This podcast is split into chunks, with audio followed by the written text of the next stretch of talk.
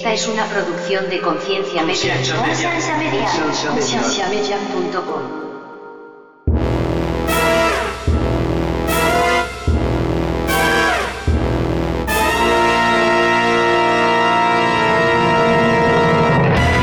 Ven a Jesús y Él cambia tu vida. Ven a Jesús y Él te va a salvar, porque Él es el Cristo, el ungido, el Mesías, el elegido. Y pasa el tiempo y te vas dando cuenta que, que Jesús no va a hacer nada. El que lo tiene que hacer eres tú. ¿Por qué venderte así? ¿Por qué mitificarte? ¿Por qué cambiar un producto si el producto es bueno? Hay tanta mano por debajo de la historia, pero nunca va a ser una representación fiel de lo que realmente sucedió, porque personas tienen intereses de querer dejar la historia de un modo que le beneficie a quien estaba en el poder. Bienvenidos al programa de Conciencia, un programa que tiene como meta crear conversación y promover la autoeducación en las personas, enfocándose en preguntas y temas que por años han sido ignorados y vetados, y trayendo opiniones educadas y respuestas modernas a ideas tradicionales y pasadas de tiempo.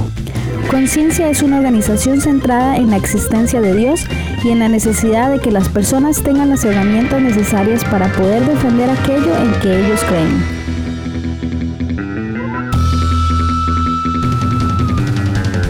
Nuestra página web es www.concienciamedia.com.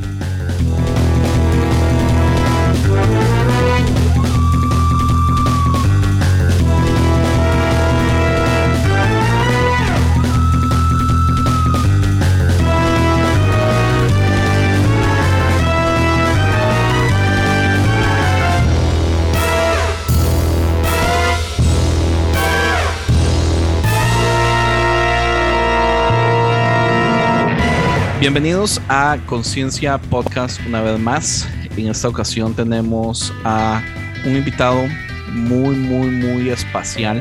Eh, a Rick Santiago, de hecho, no es la primera vez que está en Conciencia, pero la primera vez que estuvo en Conciencia estuvo en, en un formato de co-host cuando le hicimos la entrevista a Edgar Pacheco. Entonces, eh, esta vez es oficialmente el invitado. ¿Cómo estás, Rick? Bien, Mae. La verdad es que Estoy feliz de estar aquí en, Conciencia. Me emociona el poder estar aquí, ser parte de, esta como especie de revolución subversiva en contra del clero. Entonces me hace muy, muy feliz estar aquí.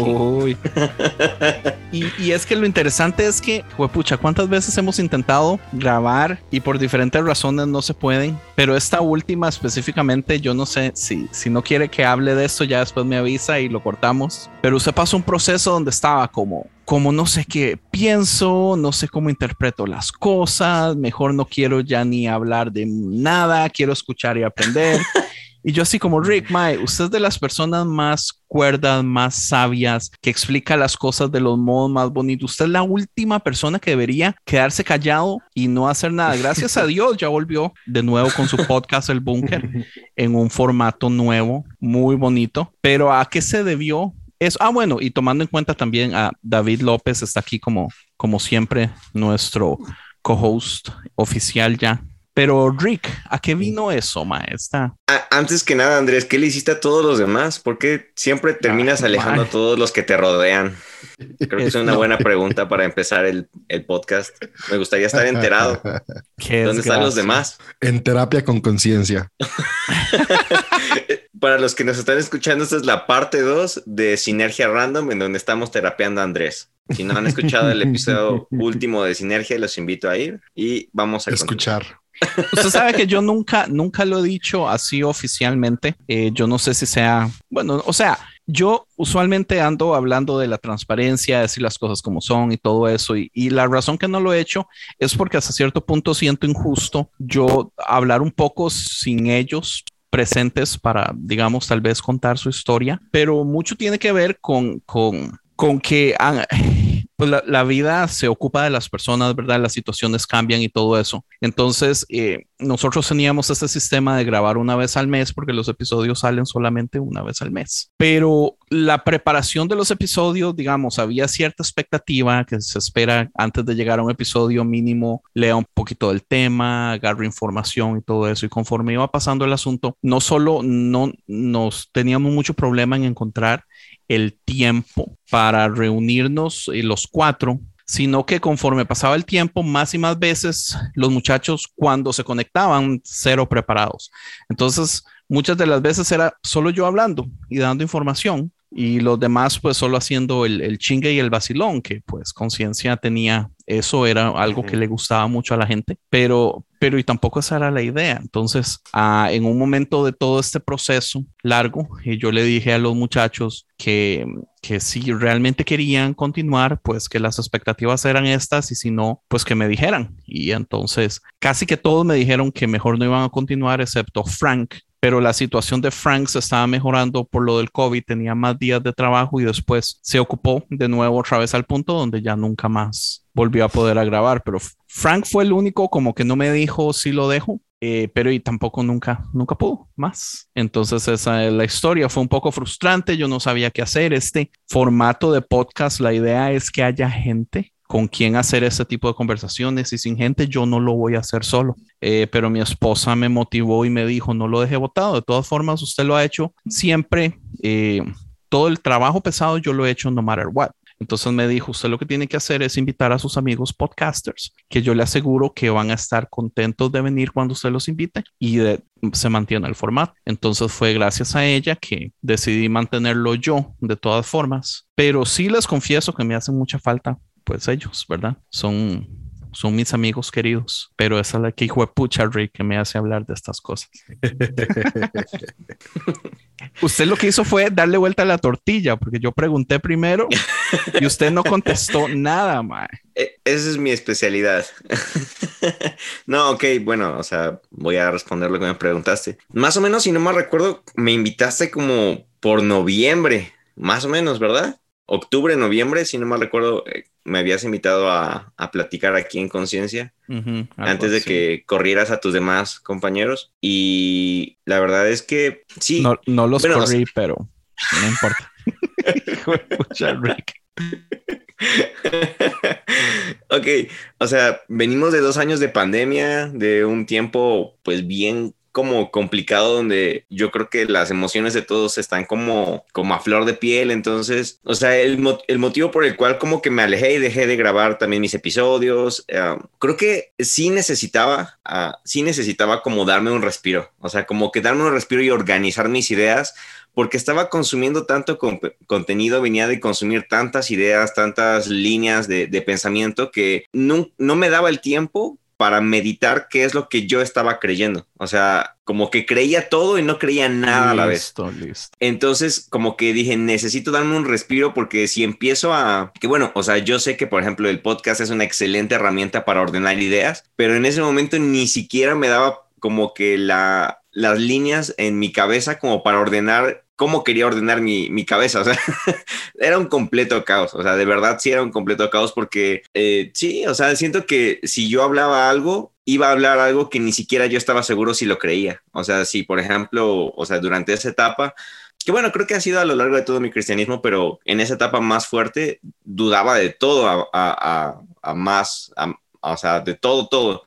Dudaba de la existencia de Dios, dudaba de, no sé, de la historicidad, dudaba de doctrinas, de, o sea, y al momento de, pues, empezar a cuestionar como que, por decirlo así, las bases sólidas de todo mi, de toda mi cosmovisión, de toda mi visión, pues entonces no tenía nada firme. Entonces, cualquier cosa que yo hablara lo iba a decir dudando de, ¿y realmente creo esto? ¿Y realmente pienso esto? Entonces dije, necesito darme un respiro de todo, ordenar mis ideas y, empezar como que a, darle una línea y empezar a ponerme un norte o, o al menos como darme un respiro para, pues sí, como para saber qué realmente es lo que pienso o hacia dónde quiero como retomar mi, mi línea de pensamiento y ya entonces volver. Me di más o menos esos dos, no, más, como tres, cuatro meses, los últimos cuatro meses del año pasado. Y, y en enero dije, ok, vamos como que a, a, empezar a darle forma, empezar a retomar ciertos hábitos, lecturas y, y meditación y ciertas cosas que como que me fueron ayudando a, a, darle ese, sí, ese pensamiento y listo. Así fue como regresé y, y, digo, no es que vengo ya con todas las respuestas y toda la seguridad del mundo de qué es lo que creo y vengo a adoctrinarlos para nada, pero por lo menos ya tengo como ciertos argumentos para, para entender qué es lo que pienso. Rick iluminado. Rick 2.0. Es como, como el, el... de pelo, nueva forma de pensar. Es como Cerrando el, ciclos. el, el Dunning-Kruger effect, donde una persona entre más inteligente o más entiende, digamos, eh, cosas, más duda el poder expresarlo, pero aquellas personas Pero ignorantes. Ese, ese es el síndrome del impostor. El Kruger otras es palabras. lo contrario. Ajá, síndrome del impostor es cuando, como Rick sabe un chingo, pero piensa que no puede. pero peca de las dos. le gana la inseguridad. Y el otro es cuando no sabes, pero hablas como si supieras. Es que es como la curva de aprendizaje, ¿no? Es lo que dice el Dunning-Kruger, que empiezas creyendo que sabes y a medida que vas Entre como más que sé, avanzando en, tu, en tu saber, más te das cuenta de que cuenta que realmente no no, sabías nada. Correcto. Solo sé que no sé nada. Sí. Bueno, Acabo pues con esa frase. El tema de hoy es un Que, tema. por cierto, perdón, Andrés, Diga, te voy a interrumpir. Que por cierto, es interesante, como dato curioso que yo creo que ustedes ya lo sabían, pero a lo mejor alguien en la audiencia no lo sabía. Es una frase que se le atribuye a Sócrates, pero realmente nunca hay una evidencia histórica de que haya sido dicha por Sócrates. Así es, parecido a Jesús, ¿no? Parecido, En muy buena Parecido, forma de empezar. parecido Empezamos con todo. Empezamos con todo. El tema que queríamos tocar hoy es algo que, bueno, yo, yo ya estaba pensando desde hace tiempo, David me ha ayudado mucho a formalizar estas ideas y la, la verdad es que me puse a buscar si hay podcasts que hablan acerca de esto, pero me es súper interesante ver que existe una gran diferencia entre Jesús, la idea de Jesús y el Cristo. Entonces yo dije, ¿por qué no hacemos un episodio donde hablemos eh, las cosas eh, eh, en donde es lo mismo, pero en donde es diferente? Jesús versus el Cristo, porque por años se nos ha predicado que es exactamente lo mismo. Muchísimas personas han creído por años que Cristo es como el apellido de Jesús y, y es tan complejo. Y en el momento que uno empieza a entender muchas de estas cosas, como que lo bonito y lo bello y lo fácil de cómo se nos ha predicado, muchas de estas cosas como que se empiezan a desbaratar. Entonces, eh, no sé por dónde querían empezar o queríamos empezar. Yo me, puse a leer bastante al respecto. La lectura que hice, lo que aprendí, lo que escuché, no me dejó nada contento. No me fortaleció las ideas. O sea, yo creí que iba tal vez a encontrar un modo más fácil de unir las dos ideas y, y yo creo que más bien eh, estoy por el lado contrario. Eh, como típico cuando uno empieza a leer al respecto, eh, la mayoría de las veces queda peor. No, pues Y no se queden en silencio. yo, por yo no sé. Ahora sí que yo vine a platicar, entonces así como que traigo ideas ah, preconcebidas de cómo llevar la, la conversación, ¿no? La verdad es que no, entonces como quieran empezar, como quieran quiero. Entonces, la verdad. Eso es todo, man. Sí, pues, pues creo que es- estos cuestionamientos que nos hacemos de, de Jesús, del Cristo todo este rollo, eh, sur- o sea, son al final de cuentas el, el resultado de ponernos a pensar y a replantear en qué es lo que creemos. Porque al final de cuentas tuvo un auge eh, este, este planteamiento en la época de la ilustración. Hasta antes de la ilustración no hay datos de este cuestionamiento, pero lo que muchos académicos dicen no es porque no se hacían, es porque los que se los hacían los mataban y, y lo que llegaban a escribir lo destruían. Damn. Entonces, si siempre ha habido estos cuestionamientos sobre la, la coherencia en la historicidad de lo que se nos cuenta desde la fe, pero al final de cuentas pudo dar como este visto público hasta la época de la ilustración, que fue donde comenzó a cuestionarse la relación entre Jesús de los evangelios y el Jesús de la historia, ¿no? Y incluso ver, ver si el Jesús de los evangelios es alguien que realmente existió o fue alguien que se creó para formular una espiritualidad nueva en finales del siglo I. Y, y hay una anécdota que tal vez con la que podríamos abrir, que es muy, muy interesante, que sucedió en el 2002 en Italia. Y hubo un hombre llamado Luis ah, Cancioli, Luis Cancioli, creo que era agrónomo, la verdad no me acuerdo cuál era su profesión, pero el chiste es que este señor demandó a su párroco, al párroco de la ciudad en la que vivía. Ok. Porque en Italia hay una ley que se llama la ley de la sustitución de persona. Y y esta ley de sustitución de persona en Italia lo que dice es que si tú inventas a una persona que no existe, pues tienes que ser penado por la ley. Y este hombre denunció a su párroco por decir que él hablaba de una persona que no existe, que es Jesús. y, y- Ok. y llegaron a tribunales, o sea, fue, fue, fue una demanda que, que llevó tiempo y que estuvo en la corte en, en Italia. Y cuando estuvieron en el primer tribunal fue a ver, ¿cómo, cómo dices que Jesús no existió si están los evangelios? Y lo que él dice es que los evangelios no son una prueba histórica. Los evangelios, al final de cuentas, son la perspectiva, y él dice, ¿no? Mitológica o teológica de lo que personas pensaban sobre un dios, un dios solar, eh, semejante a Horus o a Mitra. Eh, si leemos los evangelios con detenimiento, podemos ver que las mismas contradicciones y la misma forma en la que se crea nos permiten ver que es un personaje creado. Puede que haya existido o no haya existido, pero el Jesús del que están hablando en la parroquia no existió.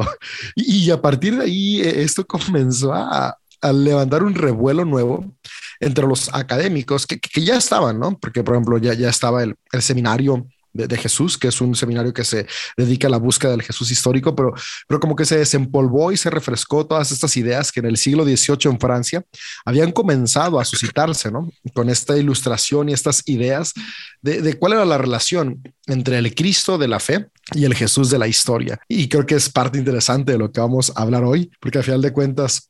Eh, eh, ¿Quién ganó el eh, caso? ¿Mande? Ah, ¿Quién ganó el caso? No recuerdo iba a investigarlo, lo juro que iba a investigarlo porque por ahí lo tengo en las notas, porque uh, una vez tomé una, una clase sobre esto con, un maestro que, que, aprecio mucho y recomiendo todos sus libros, que es el, el, doctor Antonio Piñero, y, pero no recuerdo quién fue el que ganó el caso. A, mí lo, busco, a ver si lo encuentro aquí en mis notas. A mí lo que me sorprende pero, es... Pero lo tengo muy fresco. a mí lo que me sorprende es que está, está bien. O sea, lo que pasa es que Jesús, la historicidad de Jesús es un nivel, porque podríamos dudar de la historicidad de cualquier persona, ¿verdad?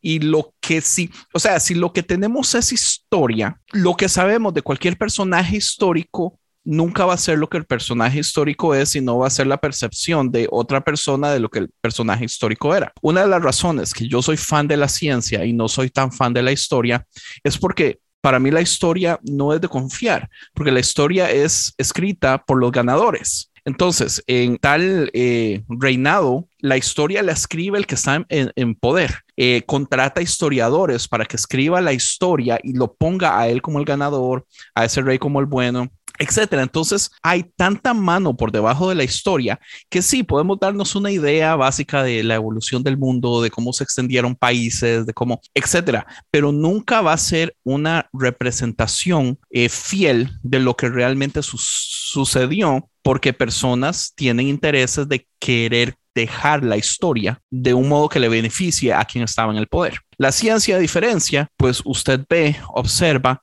hace pruebas, hace experimentos, reafirma, peer review, todo eso, etcétera. Eh, el, el, asunto, para, para mí lo más increíble de todo esto no es ni siquiera si Jesús existió o no, es el hecho de que en este momento Jesús se predica como el Cristo. ¿Entiendes? Entonces estamos subiendo un nivel de una divinidad que en el tiempo de Jesús, o sea, no es que no existía, pero no es como la conocemos nosotros en este momento. O sea, nosotros tenemos que... Además, dale. Además es importante porque, porque hoy en nuestros días escuchamos la palabra Cristo y pensamos en divinidad, pero de hecho eso es algo que surge con el cristianismo. Porque al final de cuentas, Cristo lo que significa es Mesías y Mesías es Salvador. Son las razones por las que, ajá, ungido, e, e, el que rescata, el que salva. Entonces, no, no tienes que ser un Dios para rescatar o para salvar, pero el cristianismo como parte de, sus procesos, pues elevó eh, la idea del Cristo a una idea de que Cristo es semejante a Dios. Ahora va a estar muy interesante, creo que donde va a ir la, la plática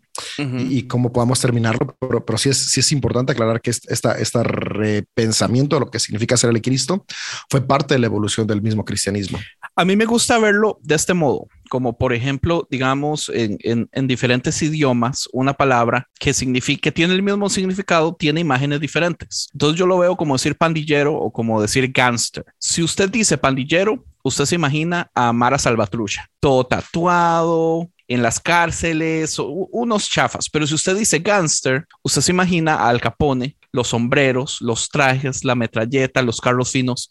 Brother, es el mismo significado. El significado en español y en inglés es lo mismo, pero nuestra percepción cambia porque tenemos, o sea, lo vemos desde diferentes perspectivas. Cristo en ese momento se ha predicado como algo que en el tiempo de Jesús no significaba eso. El ungido es, o sea, habían, hubieron montones de ungidos en la historia. El ungido no necesariamente era este ser personaje único, mitológico, perfecto que iba a ser. Sí, o sea, básicamente lo que la Biblia habla del ungido en el Antiguo Testamento es que iba a ser un rey poderoso que iba a librar a Israel de sus enemigos, iba a echar a sus enemigos iba a traer de nuevo a la gente a la tierra, a, la tierra de Israel, ¿verdad? A, su, a su tierra. Brother Jesús no hizo nada de eso, ¿entiende? Entonces tenemos un conflicto gigantesco porque no sé si ustedes sabían, el debate que hubo por años acerca de la cristología de Jesús es por el hecho tan sencillo de que Jesús murió en una cruz, humillado,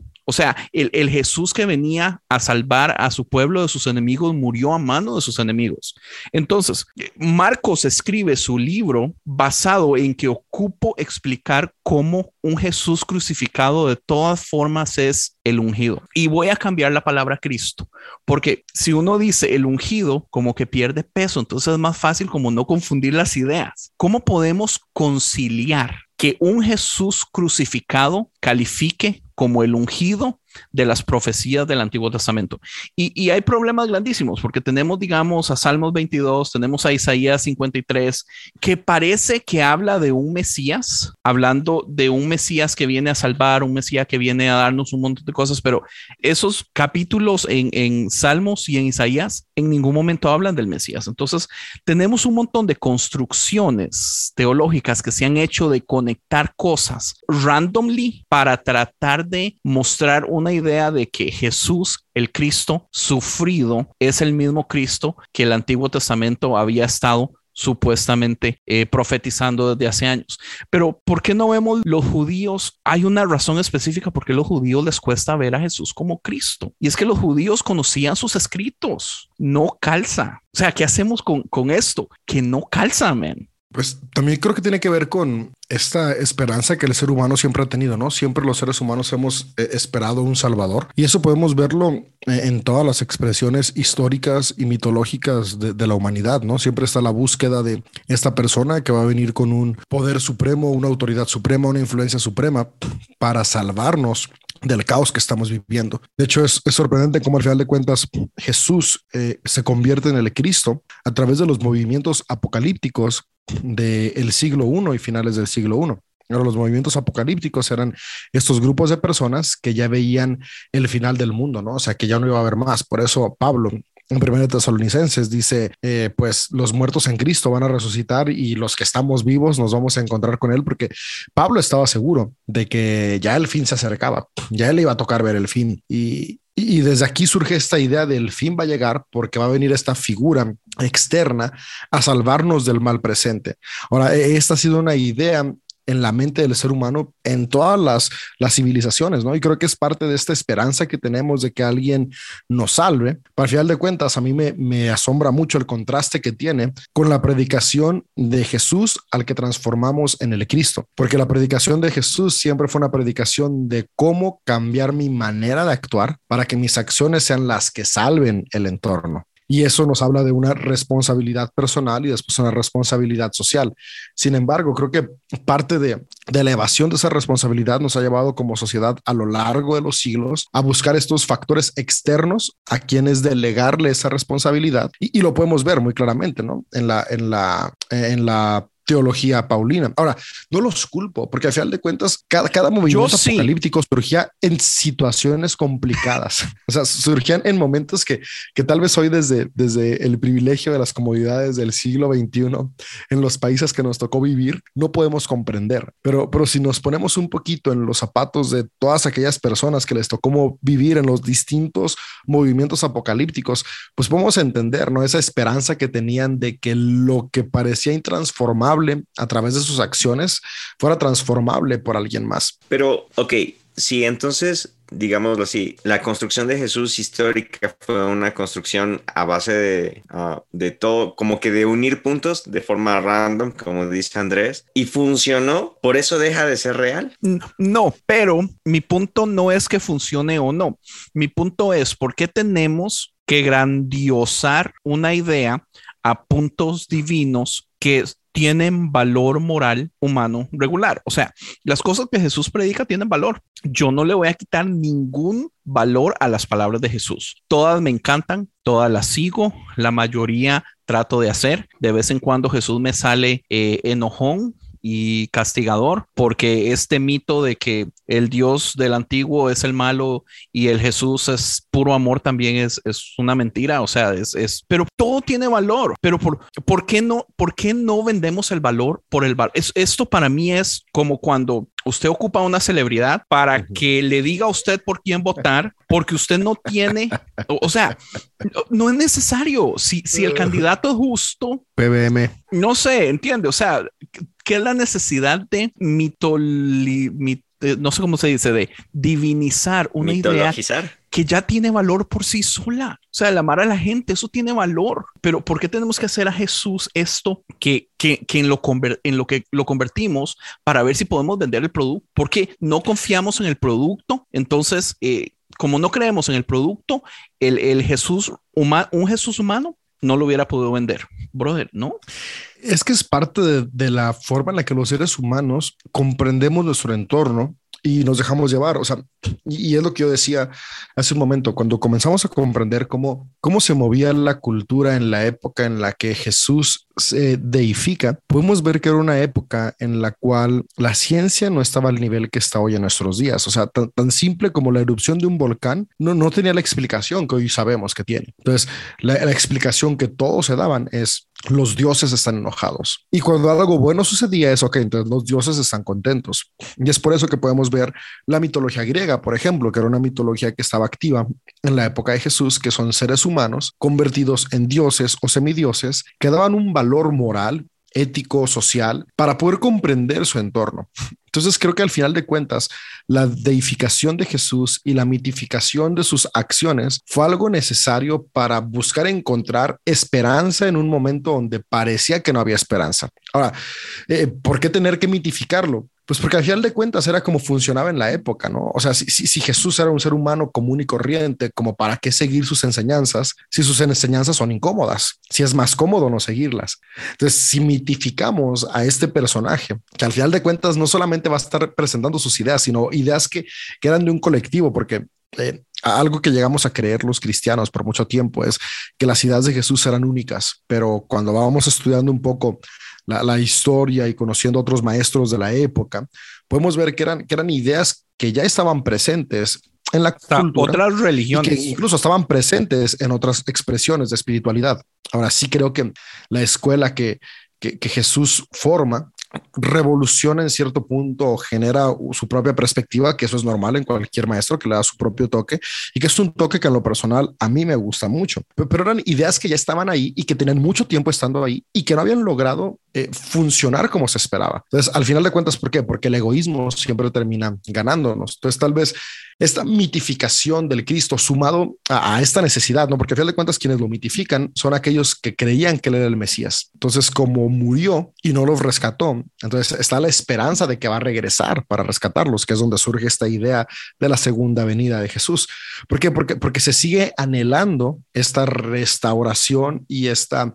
Eh, liberación externa por alguien superior. Y ese alguien superior tenía que ser equivalente a los dioses que la cultura estaba acostumbrada a entender, ¿no? Que en ese momento pues, estaba Zeus, Poseidón, Ares. Eh, desde el lado de los romanos, pues tenemos a Júpiter, a Saturno, a Urano, que, que, los llamaban como, como hoy llamamos a los planetas. Eh, entonces, desde ahí eh, era la cosmovisión cultural. Entonces, al final de cuentas, creo que, creo que fue parte de ese proceso de cómo ya se entendían las cosas, que se llevó a este Jesús histórico, a este maestro de Galilea que estaba presentando nuevas ideas, a, exponenciarlo ¿no? y presentarlo de una manera distinta que fuera aún más influyente sobre las personas que lo escuchaban. Ahora, algo que no podemos negar es que al final de cuentas, estas ideas ayudaban también a ir fortaleciendo ciertos aspectos del imperio y que fue lo que al final de cuentas terminó convirtiendo en la religión que hasta el día de hoy es, ¿no? O sea, al final de cuentas, sí ayudaba, sí contribuía y es donde todo se empieza de repente a distorsionar y donde creo que son importantes esas conversaciones, ¿no? Donde podemos poder conocer un poco del Jesús de la historia, del Cristo, de las primeras ideas de los seguidores del camino y del Cristo que tal vez el día de hoy se nos enseña, ¿no? Especialmente en las alas eh, de ultraderecha de, de la fe cristiana, que son muy nacionalistas o muy excluyentes.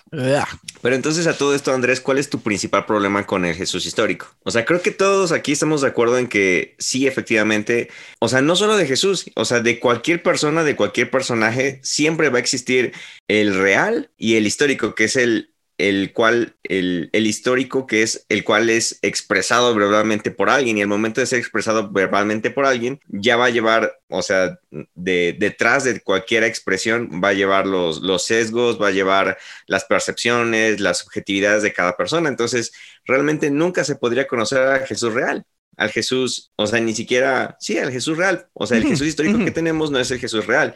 Ahora, si este Jesús real no hay forma de conocerlo, así como no hay forma de conocer a ninguna persona de forma real, ¿cuál es el problema con el Jesús histórico, con lo que tenemos de él? ¿Qué es lo que, qué es lo que te incomoda? Y, no solo para Andrés, igual a lo mejor para David, para que podamos platicar de, de esta pregunta. O sea, ¿cuál es el problema que llegamos a tener como los cristianos progresistas con respecto a la idea de, ok, ya me di cuenta que todo lo que me vendieron de pequeño era falso? O sea, que este Jesús de que me hablaron no es tal cual como me lo pintan, sino que incluso son construcciones sociales. Ok, ¿ahora qué? ¿Qué sigue? ¿Qué hago con esta imagen que ahora tengo? ¿Qué hago con este Jesús histórico, este Jesús mitológico que me han construido? a lo largo del tiempo. Yo, yo creo que personalmente uno de los problemas grandes que yo tengo es como el lado ortodoxico, ¿verdad? Donde la iglesia escoge un grupo de ideas centrales, las hace las más populares, las hace como las únicas que califican y se venden en las instituciones como la única verdad, cuando hay muchas. Eh, o sea, la, ortodoxia en general es, es una paradoja en el hecho donde la gente cree lo que cree porque cree que está en lo correcto. Y en el momento que usted deja de creer lo que cree es porque usted dejó de creer que eso está en lo correcto, entonces usted cambia su opinión. Entonces la ortodoxia es 100% subjetiva, donde todas las personas que creen lo que crean o que todas ellas crean diferentes siempre creen que están en la razón. Entonces, eh, eh, el problema es, por ejemplo, que me está pasando a cada rato, cada vez que voy y pongo un comentario en algún post o que alguien me responde a mí en otro post y yo respondo con una idea súper extraña, lo primero que me dicen es, ah, entonces usted no es un cristiano verdadero. Y es así como, ¿qué necesidad tienen los cristianos de, de, de que su, su, el hobby favorito de un cristiano es señalar quién sí y quién no, y quién sí y quién no, y quién sí y quién no, cuando todo es pura subjetividad? Usted lee y usted cree lo que usted quiere, pero muchísimas de las veces, por la ignorancia de los evangélicos, nosotros simple y sencillamente creemos lo que nos predicaron que es correcto. Pero, pero o sea, es, que esto es súper complejo porque históricamente, Rick Demon históricamente, o sea, nosotros lo que tenemos de la historia es una porquería porque la misma historia fue diseñada para filtrar solo la historia que las personas en poder querían. Entonces nosotros tenemos un montón de grupos religiosos, teólogos como los arianos, como los eh, evitelianos, una cosa así que tenían opiniones diferentes que creían en el Cristo. Digamos, unos decían, yo creo en Jesús y creo que Jesús es el Cristo, pero como Jesús era judío, yo voy a seguir las enseñanzas judías, porque si no, Jesús no hubiera venido eh, como un judío. Brother, todas esas cosas, o sea, esto parece broma, pero hay un grupo selecto que existe, que está solo diseñado en interpretar herejías y borrarlas de la historia, los, los herejólogos, una cosa así. Hipólito era uno de ellos. Mae, lo que hacen es decir, este grupo es erróneo, son unos herejes. ¡Pum! ¿Dónde están esos libros? ¿Dónde están los escritos de los pensadores de esas fuentes? ¿Entiende? O sea, no, estamos limitadísimos a lo que sabemos porque esta misma entidad solamente protegió lo que ellos que es, es como este monopolio teológico que existe en Latinoamérica, que yo estaba hablando con David ahora de él, que solamente traduce los libros de la teología que a ellos les gusta. ¿Entiendes? O sea, es un problema gigantesco. A ver, déjame ver si te estoy entendiendo. Tu problema no es con el Jesús histórico, tu problema es con lo que con la, iglesia cristiandad ha hecho con el Jesús histórico. Siempre va a ser mi problema la iglesia. Exacto.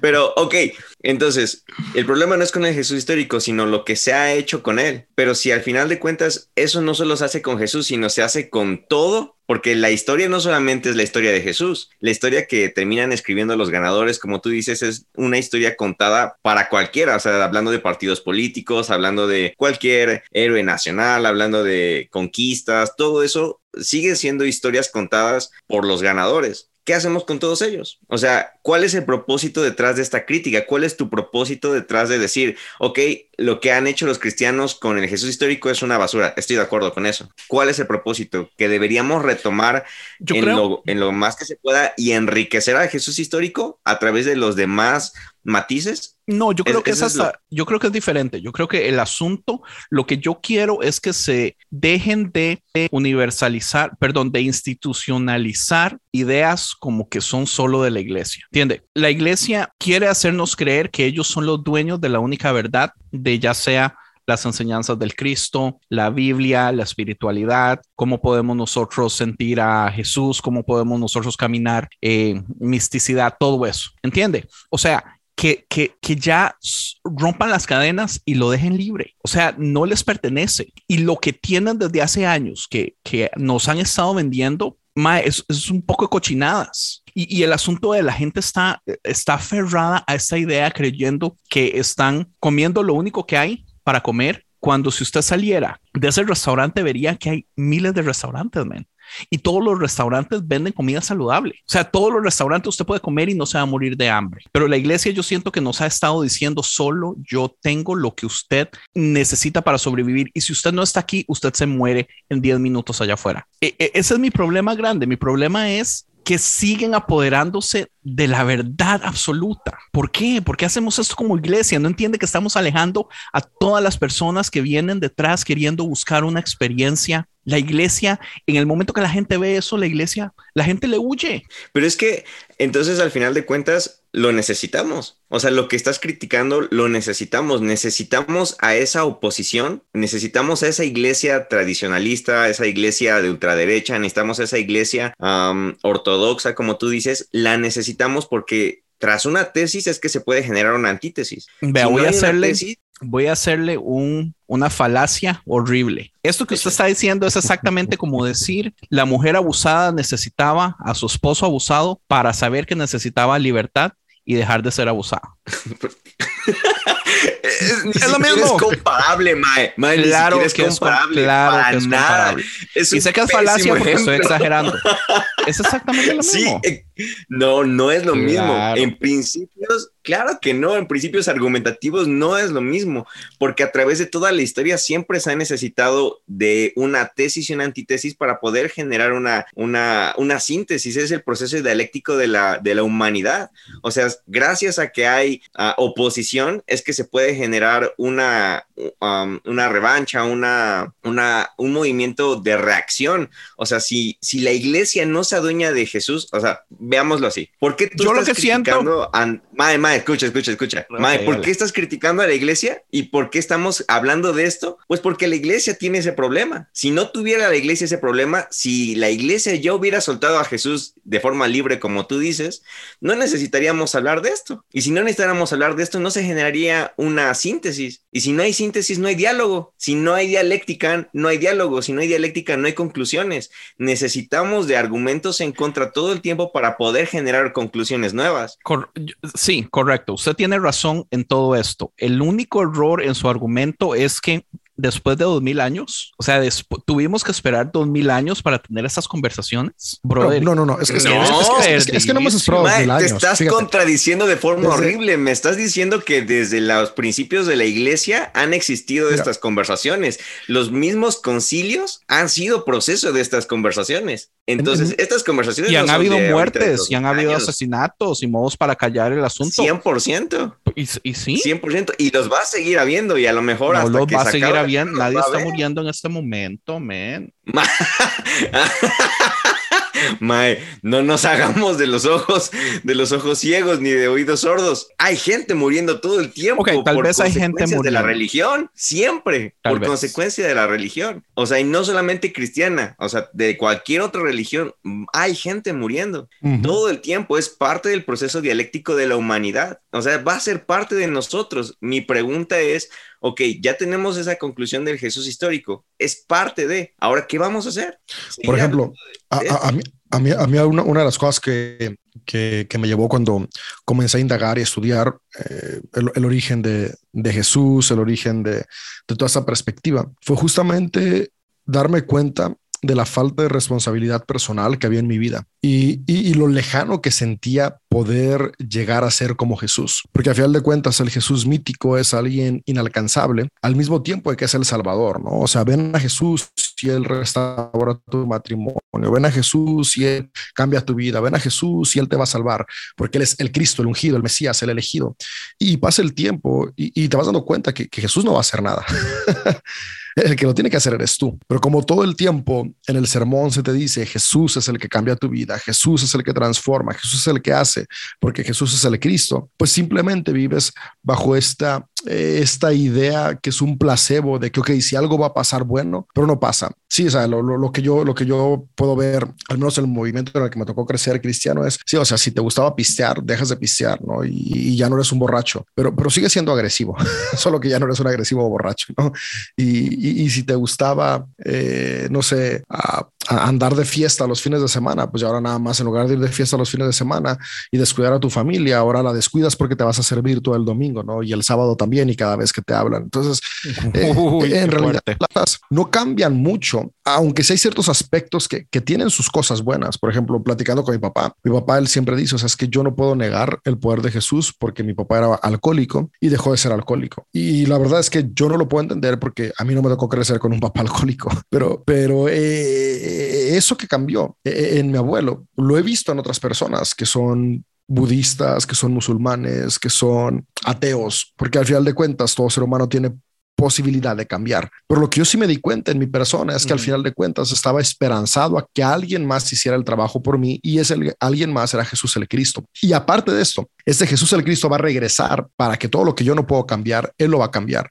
Y, esta vida, tenla por basura porque la que importa es la que sigue. Y, la verdad es que no sabemos si hay una que sigue. Y, eso te lleva a desperdiciar el aquí y el ahora. Por ejemplo, yo, yo cuando platico con mi papá, él, él, dejó la escuela en primaria, cuando estaba en primaria, porque ya se predicaba que Jesús venía. Entonces, ¿para qué estudiar si Jesús ya viene? Y, así como él, hubo una generación de cristianos de, de, de, su época que no estudiaron porque Jesús ya venía. ¿Y para qué estudiar? Que dejaron sus trabajos porque Jesús ya venía y para qué trabajar. Y, dejamos de disfrutar el presente por la esperanza de un Cristo que va a regresar. Dejamos de ser responsables del aquí y el ahora por la esperanza de un Cristo que va a venir a ser una tierra nueva. O sea, no me importa cuánta basura tiro, no me importa cuánto contamino, porque al final de cuentas esto aquí se va a quedar y yo me voy con él, me voy con él, me voy con él, como dice el corito, ¿no? Ya Cristo viene, me voy con él. Eh, entonces, cuando yo comencé a ver las diferencias entre el Cristo mitológico y el Jesús de la historia, lo primero fue que eh, el Jesús de la historia fue alguien que pasó desapercibido prácticamente, lo cual me ayuda a darme cuenta que si alguien que pasó desapercibido dejó enseñanzas que hasta el día de hoy trascienden, pues puedo identificarme con él. Porque también eh, el, ver a este Jesús eh, mítico que, que atraía multitudes, que llenaba masas,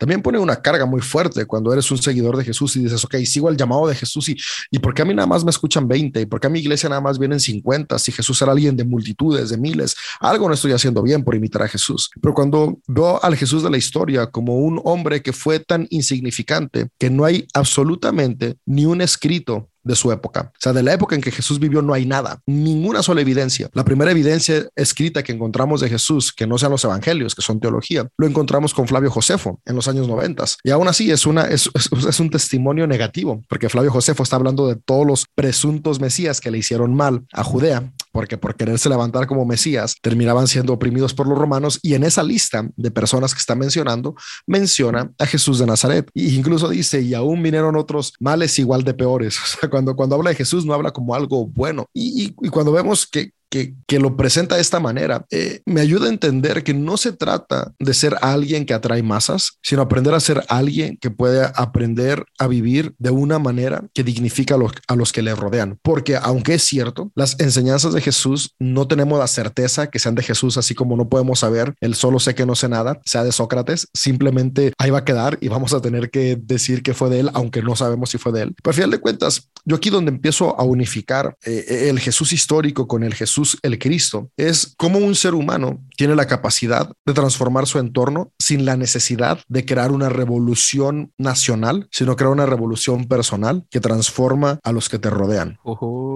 Es lo que yo puedo ver al juntar las enseñanzas que se le atribuyen a Jesús con el Jesús de la historia, que fue alguien del que no sabemos absolutamente nada. Hay una, hay una reseñita que, me gusta, ¿no? O sea, si, si fuéramos honestos con quién fue Jesús, lo que podríamos decir es que fue un hombre que nació en una pequeña aldea, que fue Alguien que trabajó como artesano hasta los 34 años, no formó una familia, ni tuvo títulos políticos ni religiosos, nunca viajó más de 100 kilómetros a la redonda de su país natal. A los 37 años fue juzgado por sus enemigos de manera humillante y fue crucificado. Fue enterrado en una fosa común y 21 siglos después sigue siendo el centro de la vida de millones de seres humanos. Este personaje histórico ha trascendido la vida de las personas a lo largo de los últimos 21 siglos porque las enseñanzas aparentemente insignificantes fueron tomados por algunos cuantos, de manera oral y en algún momento mitificadas de tal manera, este Jesús de la historia se convirtió en el Cristo, es decir, la imagen de Dios. Y si Dios es amor, podemos ver en sus enseñanzas la imagen del amor. No es la imagen de alguien que va a venir a salvarnos, sino la imagen de alguien que nos recuerda como cada uno de nosotros tenemos la capacidad de transformar nuestras vidas y entornos cuando dejamos el egoísmo y abrazamos el amor. Amor que puede llevarnos a ser juzgados como él fue juzgado. Amor que puede llevarnos a perderlo todo como él lo perdió todo. Pero no porque alguien más va a venir a interactuar, sino porque yo estoy dispuesto a actuar a favor de los que me rodean. Ese es el Jesús que se convirtió en el Cristo, porque fue un mensaje tan chocante, tan fuerte, tan transformador, que, no había forma de comprender cómo una persona estaba dispuesta a hacer esto si no fuera Dios. Entonces, al tratar de comprenderlo, fue, pues tenemos que mitificarlo. Wow.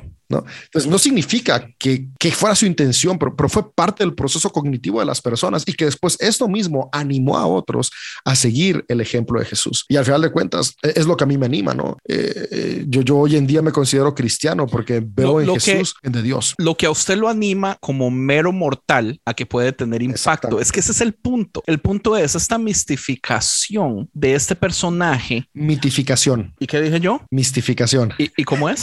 es que, es que ser, ser místicos es una cosa y ser sí, sí. es otra. Tiene toda la razón. Hasta cierto punto Jesús fue mitificado y mistificado. Sí, las, las dos, dos, cosas, okay. claro. El Evangelio Esta, de Juan, ahí viene el hacer del Jesús. A Jesús este mito eh, eh, y, y, es y este es que las dos calzan porque también es el, el, hecho de mistificarlo hace como que ¿cómo le explico? Sí, mejor lo dejo con lo que David no mentiras. Eh, el es asunto con lo que es David dijo podríamos terminar y ya, ya yo, pero la idea esto ha sido es pelear. Entonces no, no, okay, pero es que mi ver, punto Andrés, es eso. para dónde va tu pregunta, pero, pero, pero ver, déjeme ahí, te ver. mi, ahí, te va mi, contrapunto antes de, de que tú plantees no, tu punto, para darle más conversación. Ni vas a ver lo Ma, que yo leo tu mente. Voy, voy tres pasos adelante de ti, pero ahí te va.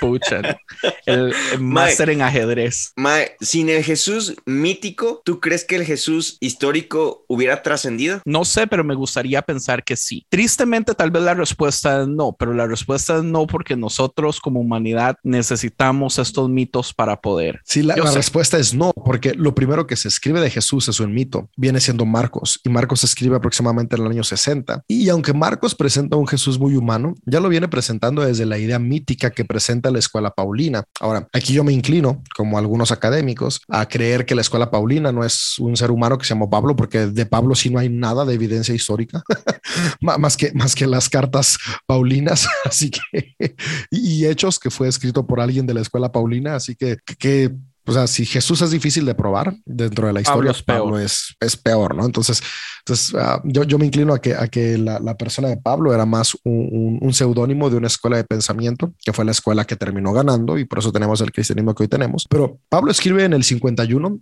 52, uh, o la escuela paulina, la primera carta, que es la primera carta de Tesalonicenses, y de ahí sigue escribiendo por siete a ocho años hasta terminar con la carta de Romanos. Es en esta época que, que surge después el escrito de Marcos en el año 60. Y, y lo primero que se escribe de Jesús es mito, porque lo histórico que tenemos es hasta el año 93 con, con las antigüedades judías de, de, Flavio Josefo. Entonces, sin la mitificación de Jesús, no hubiera trascendido el Jesús de la historia. Y creo que esto pasa con todo ser humano. Pero, o sea, por ejemplo, en México, en México uno de los héroes nacionales es Miguel Hidalgo y Costilla.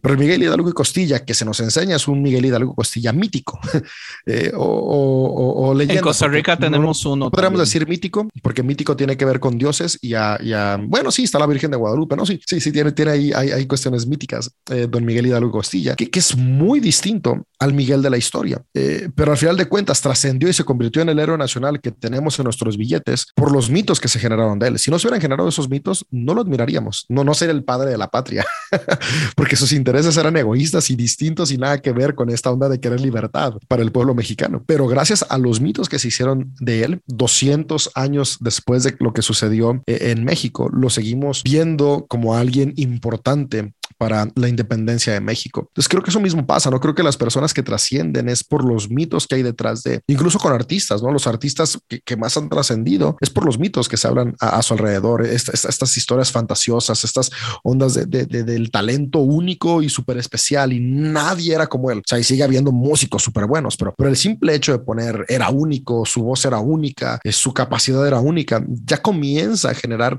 esta idea de trascendencia. Entonces yo sí creo que, que, la mitificación de Jesús, y, y hasta suena raro, ¿no? Porque estoy agradecido con esa mitificación, porque gracias a esa mitificación hoy puedo conocer sus enseñanzas. Y, estoy igual de agradecido con la mitificación de las enseñanzas. De estoy igual de agradecido con la ah. mitificación de Krishna, igual de agradecido con la mitificación de, cada una de las escuelas espirituales, porque es esas mitificaciones las que hacen que trasciendan enseñanzas de valor. Ahora, aquí, ¿cuál es el punto importante? Tener el suficiente, la suficiente a criterio personal para poder separar el mito que va de responsabilidad de la enseñanza que incentiva la responsabilidad. Y, creo que ahí es donde viene la parte importante de cuando enseñamos teología y religión, poder ser claros, ¿no? Aquí hay mito, porque por ejemplo, yo escucho la historia de Pedro y el lobo. Yo ya sé que Pedro y el lobo no existió, pero obviamente esta historia estuvo basada en algún hecho real. O sea, el que se le ocurrió fue porque sabían que alguien estuvo diciendo mentiras y le salió mal por decir mentiras la vida y surge la fábula de Pedro y el lobo y hoy la cuentan en la escuela como una fábula y la enseñanza que me deja es a no mentir. Ahora, yo no estoy obsesionado con Pedro y el lobo, ni tengo un póster de Pedro y el lobo, pero estoy pensando constantemente, si yo soy una persona que miente, pierdo veracidad ante las personas y el día que necesite de la comunidad, porque todos vamos a ocupar de la comunidad, nadie va a querer brindarme su apoyo. Yo creo que si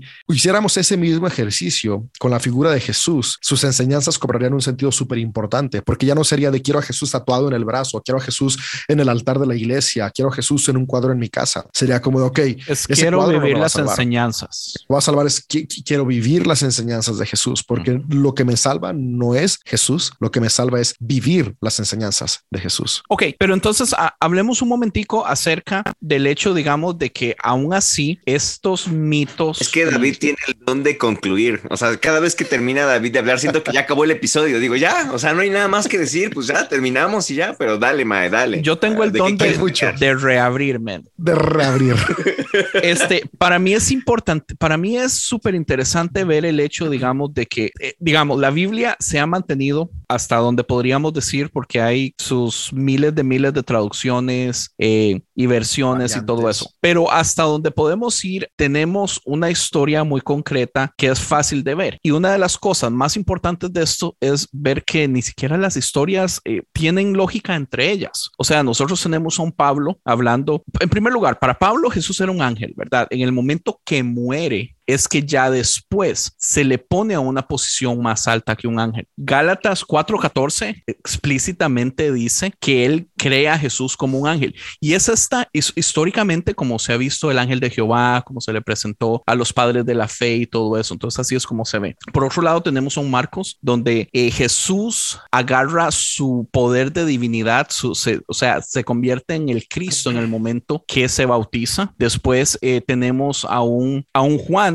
diciendo que él ha sido siempre el Cristo y en ningún otro lado aparte en Juan vemos como que Jesús ya existía antes de que hubiera nacido, o sea, eh, eh, Jesús como el Cristo. Eh, o sea, hay tantos problemas entre todas las historias de los modos importantes como debería verse un Jesús y todos los cristianos en este tiempo tenemos acceso a esta Biblia y de todas formas la iglesia sigue predicando una sola historia específica, ortodoxicamente escogiendo el conjunto de ideas que mejor representa la iglesia, cuando, o sea, e, es cuestión de sentarse y leer para darse cuenta que no es así. Entonces, en este caso yo digo sí, o sea, por, por, y cambiando un poquito el tema de David, ¿verdad? Porque no es una conexión directa a lo que dice David, pero el punto es, ¿quién es, o sea, por, por qué tenemos que seguir amarrados nosotros a esta idea que nos quieren vender, que quieren institucionalizar de lo que es Jesús, de lo que es el Cristo y, y, cómo podemos hacer, no sé, una revolución para salir de esto, man. Y este Rick, es que si ustedes pudieran verle la cara a Rick, es puras caras, man. Qué mal me cae.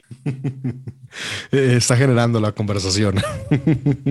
Con caras. Es que ah, eh, eso que dices, man, tiene, mucha lógica porque al final de cuentas, el cristianismo que hoy nos llegó y la cristología que hoy nos llegó, que es la cristología nicea, tiene su origen con Constantino. Ahora, Constantino no, no se hizo cristiano por este llamado mágico que, que, se dice, ¿no? Ese es un mito. O sea, Constantino se hizo cristiano porque era, era un romano politeísta. Eh, el, politeísmo tiene el poder dividido en distintos dioses. Eso, eso es el politeísmo. Entonces, eh, eh, los, los, romanos, como habían funcionado, era, había un emperador, pero había gobernadores y, había provincias y había hasta cierto punto cierta independencia de un lugar a otro. Porque igual como los dioses, claro que estaba el dios supremo, como Zeus, pero los otros también tenían cierto poder y cierta capacidad de, de, trabajar y de dividir. Y al final de cuentas, la forma en la que vemos a Dios siempre está 100% relacionada con la cultura y cómo nos vemos a nosotros mismos. Eh, por eso me encanta la creación de Adán, ¿no? Donde al final de cuentas Dios es un cerebro humano. Pero bueno, esta es conversación para, para otro episodio. pero, ah, pero lo que voy me gusta esa conversación también. Es que es que Constantino eh, quiere, poder absoluto. Constantino quiere, quiere, poder únicamente para él. Entonces ve en, en, esta nueva expresión de espiritualidad que ve a Jesús como el único Dios, eh, porque déjenme les digo que todavía no estaba la Trinidad como está el día de hoy, estaba nada más esta, esta onda de, de Jesús es el Padre y el Padre es Jesús y, y solo hay un Dios. Entonces, y toda la autoridad recae sobre uno solo, una sola expresión visible, la única imagen visible del Dios invisible es Jesús, no hay más. Entonces, Constantino dice, ok, yo quiero ser la única imagen visible del imperio y que no haya más. ¿Qué necesito? Ok, la religión está 100% ligada a cómo funciona la política. Religión y política siempre han ido de la mano. Y, con religión no me refiero a espiritualidad necesariamente, porque muchas veces hay religión sin espiritualidad, aunque la espiritualidad necesita de la religión, tampoco podemos separarla. Mm, Pero lo que Constantino ve, 100%, 100%. Y, y, no, no, puedes tener espiritualidad sin religión. no se puede. Eh, eh, más o menos. No, no se puede. Pero Constantino ve, en esta expresión lo, que él quiere manifestar, ¿no? Ok, un solo Salvador, yo quiero ser el único Salvador. Un Rey y Señor, yo soy el único Rey y Señor. una sola imagen visible, yo soy la única imagen visible. Tomemos al cristianismo como la nueva bandera del Imperio Romano. Y entonces el Imperio Romano toma el cristianismo y, lo, lo sincretiza sus ideas, porque al final de cuentas toda religión se va sincretizando con cada época, así como el día de hoy el cristianismo en, en América Latina y América del Norte está sincretizado a la política de nuestros días. Eh, y es justamente ahí en, en, esta toma que se pierde la capacidad de poder ver las enseñanzas de Jesús como el centro y se comienza a ver a Jesús como el inalcanzable que va a salvar, porque es justamente lo que Constantino desea hacer, que lo vean a él como inalcanzable que va a salvar a los demás. Y, es de ahí que comienzan a surgir todas las demás ramas que van terminando ganando, que van terminando teniendo el, poder dentro de, de, la espiritualidad y que llegue el cristianismo hasta nuestros días, que es lo que tanto critica Andrés y que de cierta forma también eh, critico yo y, que estamos como en búsqueda de esta reformulación, ¿no? no porque creamos que tenemos la, la perspectiva correcta, sino porque creemos que cada perspectiva puede contener un poco de verdad y cada perspectiva tiene que irnos llevando cada vez más y más a abandonar un poco esta idea de imperio y cada vez más poder abrazar la idea del origen de la espiritualidad en todas sus expresiones, que es el amor. Yo quisiera saber por qué Rick no la critica. Porque te quiere llevar la contraria, güey. Porque de verdad siento que cada vez que termina de hablar David ya acabó el episodio. O sea, dice tantas cosas que no está bien. Que ya no sé ni cómo contradecirlo. Son demasiadas. No sé, es más fácil llevarte la contra a ti porque no sé, es más Yo soy menos inteligente, diga esto, ok. Ay, no. No, no, no, no, para nada. Diferentes. Para nada, para nada eso. No, no, no, para nada. De hecho, es que lo que me pasa con David es que me pongo a escucharlo y se me olvida cuál era la pregunta, o sea, pero digo, sí, tienes razón. Y luego, ¿qué? ¿Cuál era el punto? O sea, se me olvida. Solo sé que tiene como que suena lógico, suena coherente y se me olvida de qué estábamos hablando antes. Por eso creo que ya acabó el episodio cada vez que termina de hablar. Pero escuchas, todavía no termina, ¿eh? Madre, diga algo para oh, No, no, pues era, era mi pregunta, digamos. David dice que yo critico el sistema de ahora por ciertas razones y él también critica el sistema de ahora por ciertas razones, pero él no dijo absolutamente nada de usted criticando el sistema. Entonces, por vacilar, yo digo, bueno, entonces Rick, ¿por qué no lo critica? Tratando de ver si usted puede tal vez defender un poquito el asunto. A ver, va de nuevo. ¿Cuál es la pregunta? no entendí.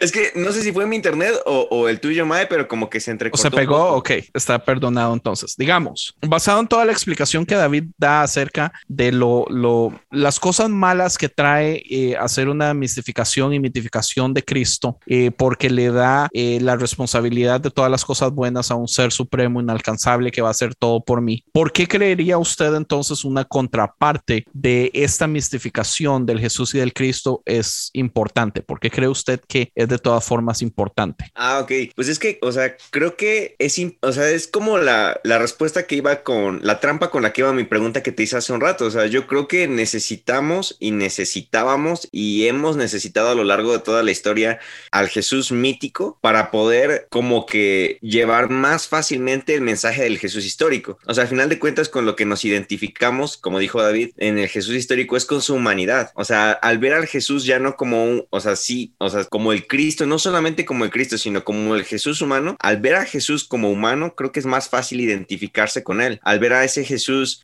agónico, es más fácil identificarse con él en su agonía, porque nosotros somos agónicos también. Pero no es como false advertisement vender a un, un, un producto mistificado y divinizado para al final de que lo logramos vender, llegar y decirle, bueno, es que lo importante es la humanidad, cuando hubiéramos empezado del principio con la humanidad. O sea, no es como que le está sacando... Es que sí no, porque si el producto es bueno, creo que la promoción es válida. O sea, al final de cuentas, si la promoción, o sea, en tu ejemplo de un producto, si, si venderme con muchísima publicidad un producto y que todo el mundo habla de un producto, si el producto vale la pena esa promoción, creo que valió la pena la promoción. Y creo que es lo mismo con Jesús. Si toda la mitificación de Jesús me hace ver al Jesús humano, valió la pena la mitificación de Jesús porque me está haciendo voltear a ver el producto. En cambio, si no, hubiera toda esa promoción y, y se me vendiera únicamente, probablemente no no llamaría o no hubiera trascendido tanto como para voltearlo a ver, que es lo que David ya nos explicó dos veces a través de lo que pasó con Marcos, que fue necesaria la mitificación,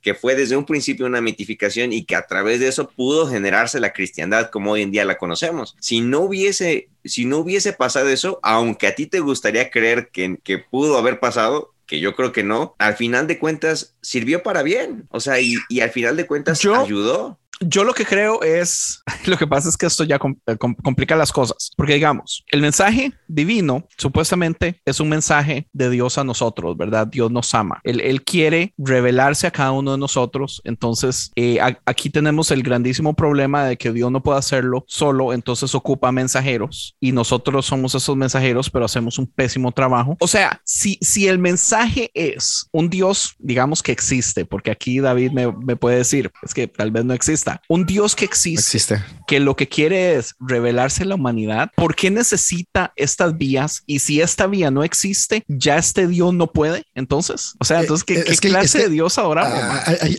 es, donde, es, donde yo veo el problema, ¿no? Porque sí se complica mucho. O sea, ya ahí ya no estamos hablando ni siquiera de Jesús histórico, estamos hablando ya de metafísica, O sea, eso ya es un punto y aparte es un tema completamente diferente. Pero incluso, y, ahorita le doy. Pero es lo que se predica todos los días. Sí, se predica todos los días. correcto. o sea, ese es mi problema. O sea, tu problema es nuevamente con los medios, pero el problema no es el fondo. Mira, yo, lo que entiendo, entiendo el problema de Andrés es que dos mil años después se sigue explicando los textos del Nuevo Testamento de la misma manera, básicamente, que se han venido explicando a lo largo de los últimos dos mil años por toda esta cuestión de la dogmatización en el concilio de Nicea y los concilios que siguieron por delante. Y, y por ejemplo, la, la Ilíada y la Odisea son dos textos que tuvieron mucho peso, uh, tanto para lo ético, lo espiritual, lo social de, de Grecia. Y durante mucho tiempo estos textos se vieron no como hoy los leemos, como historias mitológicas, sino se leyeron como, como situaciones que realmente pasaron, que permitieron que, que la cultura griega llegara al lugar en el que estaba. Pero el día de hoy tú platicas con cualquier griego y es como de sí, fue un mito. o sea, ninguno te va a decir que, que Odiseo en realidad hizo lo que viene ahí narrado. Sin embargo, pero nosotros a partir sí. de ahí sacar exactamente. Entonces creo, creo que el rollo es que era necesaria la mitificación de Jesús, era necesaria la creación de los textos que, que dan forma a lo que hoy el día de hoy es el cristianismo. El problema es que dos mil años después se sigue enseñando de la misma manera sin dar lugar a esta capacidad de cuestionar, de pensar y de verlo como dije hace un momento, no como algo allá, sino como lo que está aquí que me va a llevar a transformar, porque, porque sin querer incluso a, Andrés lo lleva eso, o sea, Andrés empieza a hablar de, de, y es que Dios, porque no se manifestó de una manera diferente? Porque al final de cuentas nos han enseñado tanto a ver a Jesús como el que nos va a presentar al Dios que está allá, que se nos olvida en lugar de decir, porque Dios no se manifiesta de diferente, decir, a ver, eh, eso no me importa, lo que me importa es, ok, yo ya vi a Jesús de esta manera, ¿cómo puedo seguir sus enseñanzas en el aquí y el ahora? Entonces, ok, ok, creo que estoy entendiendo cuál es el punto, pero entonces allí mi, mi, mi, problema sería, Andrés, que creo que tú eres un aceleracionista. O sea, tú lo que quieres es acelerar a la humanidad a un paso al que no podría ser sostenible a largo, a, bueno, a corto plazo. O sea, tu argumento suena eso, como dos Yo más, más, bien, más, bien, el de Andrés es por qué en dos mil años no hemos avanzado tanto en ese aspecto. Yo lo que creo es que, una de las razones, sí, sí, yo lo que creo es que una de las razones que no hemos dejado que la gente camine del modo correcto es porque las personas a cargo creen que los humanos somos demasiado estúpidos para darnos la verdad. Entonces es uno de los problemas que he tenido grandísimos con David cuando en dice así, David nos dice, esto que le estoy diciendo, todos los pastores lo saben, o por lo menos todos los que fueron a instituto lo saben. Muchos. Y, y, y bueno, muchos. Y yo, ¿y por qué putas no lo enseñan? ¿O es que no les sirve? Y yo, ¿por qué? Porque creen que la gente son un poco de estúpidos y no se les pueden decir estas cosas. Entonces tenemos que darle comidita de bebé, majadita para que no se vaya a ahogar y nos tratan como imbéciles. La razón que no podemos crecer es porque a la iglesia nos siguen tratando como imbéciles, no nos pueden decir las cosas como son. Entonces, mi punto, yo creo aquí en mi defensa, Rick, yo no es que estoy acelerando nada, es que yo le tengo suficiente fe a la humanidad para decir, la humanidad está preparada, deje tratarnos como idiotas, díganos las cosas como son. Le aseguro que ustedes empiezan a predicar en sus iglesias las cosas como son, las cosas no van a cambiar, la gente está preparada, no somos tontos. yo le cambian, más fe a la sí cambian, sí cambian. Pero para bien. Sí cambian y cambian un montón. O sea, y es que ahí está el detalle. Mira, o sea, al final de cuentas, el libre pensamiento te quita el poder de controlar. Y, y nuevamente aquí viene esta idea del Jesús que tiene el control de todas las cosas. Y como yo soy el mensajero de Jesús que tiene control de todas las cosas, también tengo que tener el control de todas las cosas. Y cuando yo empiezo a abrir este diálogo y a crear estos pensamientos, ese control se va. Y, y por experiencia propia te puedo decir que lo primero que se va es las finanzas.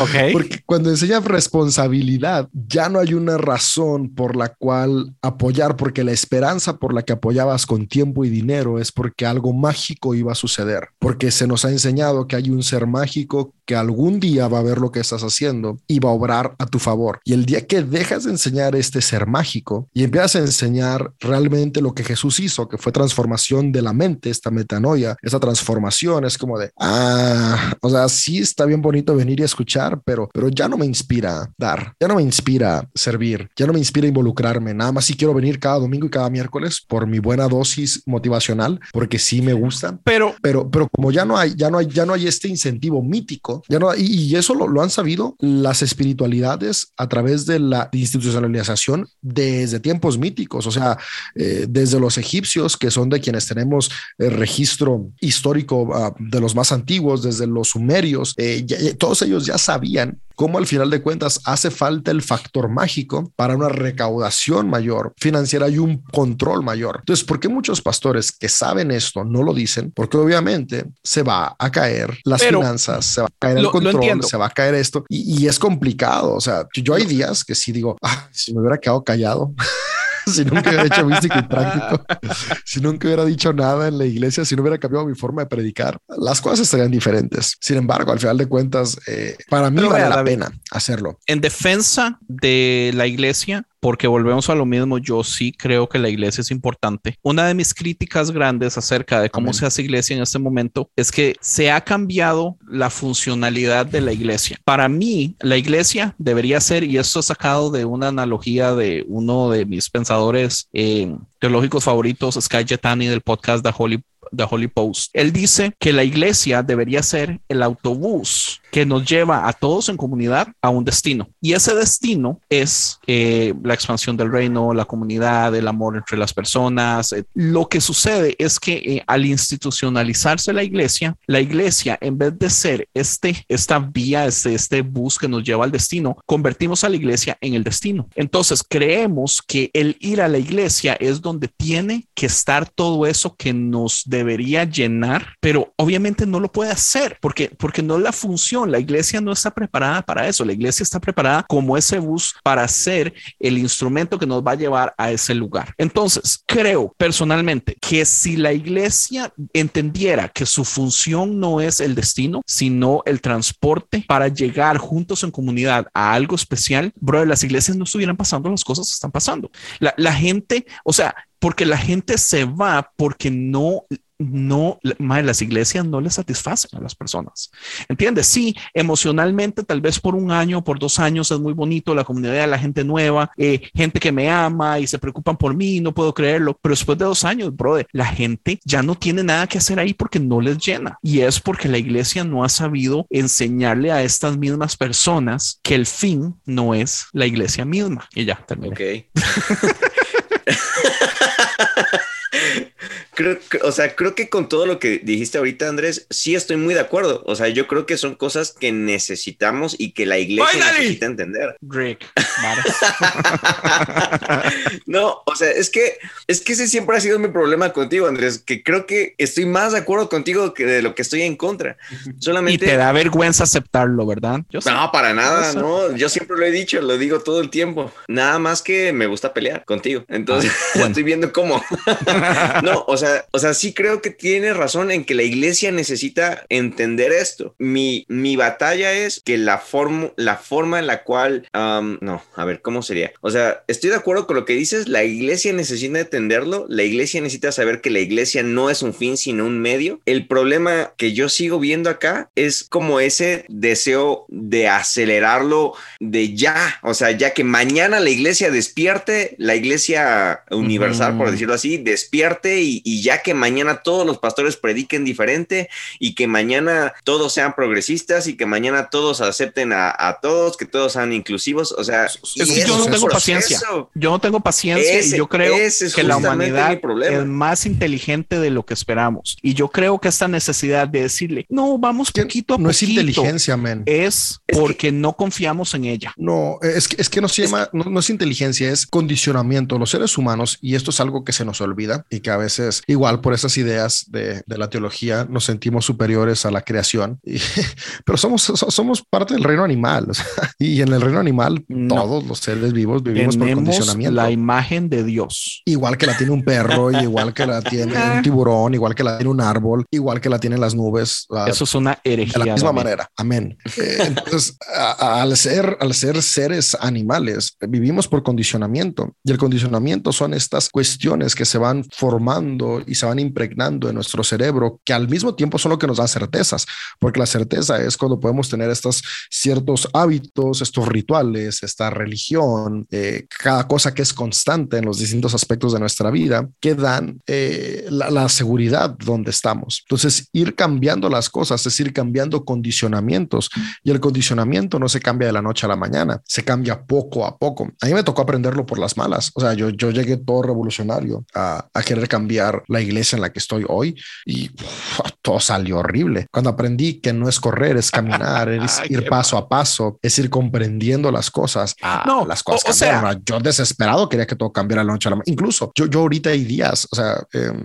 que, le digo a gente cercana, les digo a ustedes en el grupo, a, gente que, que, está ahí, bueno, hay días que, que, yo creo que ya no voy a poder seguir porque mis ideas son, son muy distintas a lo que la mayoría de las personas cree. O sea, hay domingos que me bajo de predicar y es como de, es que eso que dijiste y cómo que la energía y cómo que esto y cómo que yo. Y, y, y, mejor, perdón, David, nueva era. Y, o sea, sí, pero espérate. Y ahí creo que entra un buen punto para como para pelear contigo, Andrés, porque, o sea, sí estoy de acuerdo en No. que la iglesia necesita escuchar todo esto, pero la iglesia, por ejemplo, en este caso, en el ejemplo de David, también es un claro ejemplo de que no es cierto que todos estamos listos para escuchar eso. Ok. No es cierto que todos tenemos la inteligencia para soportar esas verdades. Y eso es lo que yo iba a Tanto decir. así que, espera, espera, espera, espera, Mae. Todo el punto. todo el Tanto punto. así que están orillando a, bueno, muy feo y, y corrígeme David si a lo mejor estoy usando términos incorrectos, pero pareciera que David eso el, mm, el ser paciente con su iglesia al mismo tiempo es lo que puede causar esa frustración de decir, los estoy jalando yo solo. O sea, estoy jalando a una congregación a un paso que no, que no pueden llevar todos. Entonces, Mae, ahí es donde yo entro con la pelea de que, de que tú dices, es que deberían de decirnos siempre la verdad, todo el tiempo la verdad, y por eso la iglesia no avanza y por eso la iglesia no crece. O sea, sí, pero al mismo tiempo no todos están preparados para recibir esa verdad. No es el mismo tiempo para Listo, todos. listo. Y, y lo vas y poco razón. poco. Tienes razón. Y Por mi ejemplo- punto, o sea, yo exagero cuando digo sí que lo quiero mañana, pero también eh, lo- mi esperanza, honestamente, es un par de generaciones. Pero yo sé, yo soy el primero en decir, hay gente que nunca lo va a aceptar y muchos de los cambios los vamos a ver hasta que esa generación muera. Y sorry, brother, 100%. esos viejitos no tienen esperanza, muchos, No, hasta y- que ya se y- mueran, listo. Y Pero mi, digo, Andrés. mi esperanza es, las, digamos, eh, este podcast está diseñado porque yo es- estoy, yo tengo fe de que muchos de los muchachos que oyen este podcast y que tienen aspiraciones pastorales aquí en varias generaciones, ellos puedan ser Ya no van a querer ser pastores Ca- después de tal- tal- pero tal vez sí, bro. Porque es que, porque es que, o sea, el, el cambio tiene que venir de algún lado. Personas tienen que hacer esto. Y ah, David, usted es valientísimo al querer hacerlo inmediatamente eh, con, con gente, eh, hasta gente mayor que ha estado escuchando lo mismo y por primera vez vienen escuchando cosas diferentes de su boca. Pero digamos, yo nunca lo hubiera hecho así. Yo hubiera empezado por los jóvenes. Hay que eh, y- adoctrinar a los jóvenes al progresismo, que se enojen los Es papás, que, es, que, ¿entiendes? es- es- es que fíjate, ahí tiene que ver con, con las perspectivas en las que vemos la Estaba iglesia. siendo y- y sarcástico, no sé qué tiene que ver esto con Jesús y el Cristo. Pero Yo tampoco. pero, por ejemplo, Pero ah, Yo tampoco. yo, yo, yo no creo en, est- en esta separación ¿no? de jóvenes, adultos, niños, ah, porque a final de cuentas terminas teniendo diferentes comunidades. ¿no? y Entonces, dividiendo las familias. ajá, po- po- entonces por eso acá están es que adolescentes, solo, es que solo los- jóvenes y adultos en la misma reunión. Y, y mi reto es poder llegarle a todos, ¿no? O sea, poder, poder, Y es poder el reto crear. de un buen eh, pero, pero al mismo tiempo están, están ahí, ¿no? O sea, Pero no- usted no- está no inspirando, separados. digamos, usted cuando termina de predicar, señores mayores vienen a quejarse de su prédica, ¿usted cree que los jóvenes están siendo inspirados? mae? Porque para mí eso ya es jóvenes vienen a quejarse. No, no, no. O sea, fíjate, eh, eh, algo que me gusta de eso es que es que es homogéneo. O sea, hay chavitos de 16 años que vienen a mentarme la madre espiritualmente, ¿no? O sea, es de estás mal, Ah, la chingada. arrepiéntete, Dios te bendiga. Estás mal, Y- Calvino dijo que. Y, y hay, y hay, y hay, hay adultos, o sea, hay, hay miembros de Ay, 70 años que vienen a decirme, oye, e- eso que hoy dijiste, no manches, estuvo increíble. Bueno, eso, eso está bien bonito, man. Eh, Entonces, eh, hay de todo, o sea, así como hay gente de 40 años que dice, no, eso no, hay gente de 40 años que dice, eso sí, y, y es algo que me gusta, porque no, no es la edad, es, es parte del proceso en el que estás viviendo, y, y yo es entendible, ¿no? Yo algo Pero, que- brother, hace no es tiempo- hace ganancia tiempo eso, leí- entonces. Hace tiempo leí un libro de um, el de el de The Bible for Normal People.